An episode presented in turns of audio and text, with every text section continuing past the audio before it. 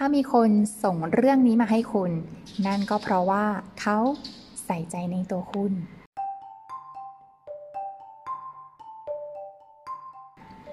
เจอรี่เป็นผู้จัดการของร้านอาหารแห่งหนึ่งในอเมริกา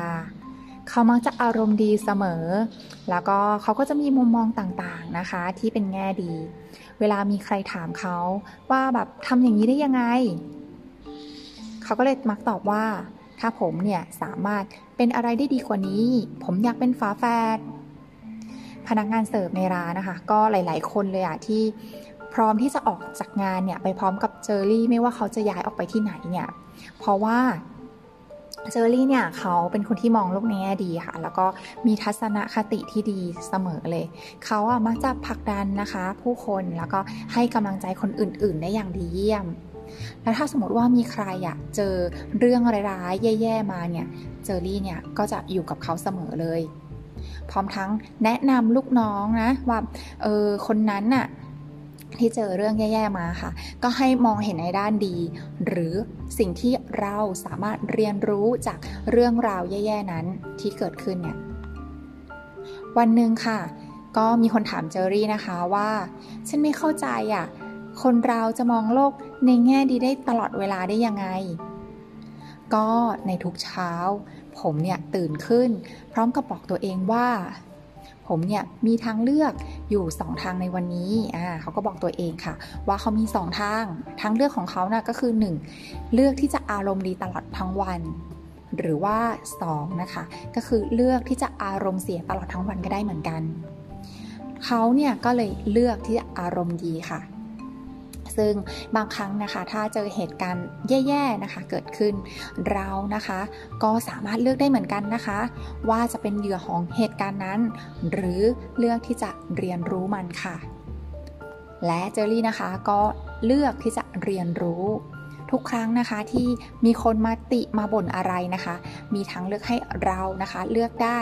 ว่าจะยอมรับเสียงเหล่านั้น หรือว่าจะมองหาด้านดีของชีวิต ซึ่งเจอรี่ก็เลือกอย่างหลังค่ะแต่มันก็ไม่ง่ายเลย อ่า เขาก็แบบมีคำถามมานะว่ามันไม่ง่ายเลย เจอรี่ก็บอกว่าไม่ เออ ใช่ มันไม่ง่ายเลย แต่ชีวิตเนี่ยล้วนเต็มไปด้วยทางเลือก ว่า เมื่อคุณตัดสิ่งที่ไม่เกี่ยวข้องทั้งหมดออกไปแล้วเนี่ยทุกสถานการณ์เนี่ยต่างก็มีทางเลือกของมันค่ะเราสามารถที่จะเลือกตอบสนองกับเหตุการณ์นั้นน่ะได้อย่างไร คุณเลือกว่าคุณจะให้คนรอบข้างเนี่ยมีผลต่อความรู้สึกคุณอย่างไรเขาก็บอกประมาณนี้ แล้วก็เขาก็บอกว่าคุณอะเลือกที่จะ อารมณ์ดีหรือแย่ก็ได้ มันเป็นสิ่งที่เราอะสามารถที่จะเลือกได้ ซึ่งหลายปีต่อมาค่ะ เจอรี่เนี่ยเขาก็ลืมล็อกประตูหลังร้านค่ะ แล้วก็เจอโจรยิงเข้าไป และทีนี้ก็โชคดีค่ะที่มีคนเนี่ย พาเจอรี่เนี่ยไปโรงพยาบาลได้ทัน ซึ่งเขาเนี่ยก็จะต้องผ่าตัดถึง 18 ชั่วโมงเลยล่ะค่ะ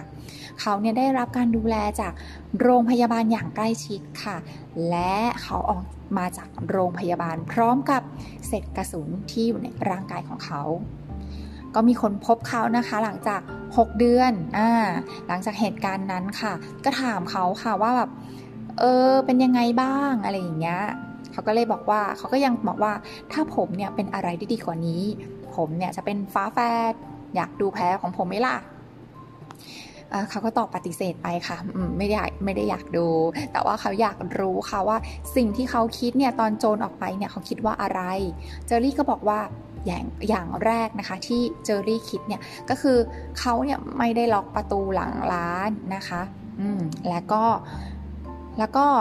หลังจากที่โดนยิงล้มลงที่พื้นอะเขาก็จำได้ว่าเขาเนี่ยมีสองทางเลือกนี่นา ก็คือมีชีวิตอยู่ต่อไป หรือว่าจะตายในตอนนั้น ซึ่งเจอรี่เนี่ยเขาก็เลือกที่จะมีชีวิตอยู่ค่ะ แล้วคุณไม่กลัวหรออ่าเจอรี่ก็เลยเล่าต่อไปว่าเจ้าหน้าที่ผู้ช่วยแพทย์เนี่ยทำหน้าที่ได้ดีมาก พวกเขาอะคอยบอกว่าผมจะปลอดภัย แต่ เมื่อเขาถูกเข็นไปที่ห้องฉุกเฉินนะคะ เขาก็เห็นใบหน้าของหมอเนี่ยแล้วก็พยาบาลเนี่ยเออแบบเฮ้ยเห็นแล้วก็รู้สึกกลัว เพราะว่าพวกเขาอะรู้สึกว่าเจอรี่เนี่ยตายแล้วอะไรเงี้ยเจอรี่ก็บอกว่าผมรู้ทันทีว่า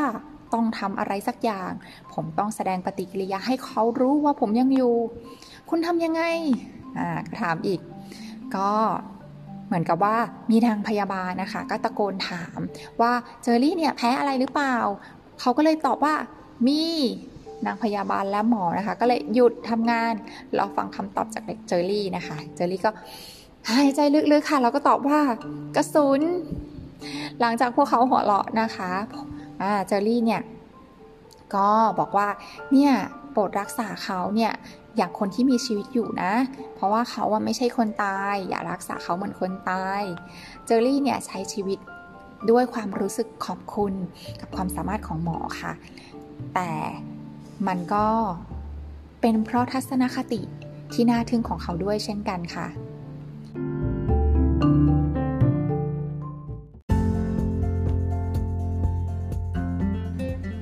ก็ได้เรียนรู้นะคะว่าในทุกๆวันนะคะ ก็มีทางเลือกของชีวิตค่ะ อืมเลือกที่จะรักเกลียดชีวิตของตัวเองก็ได้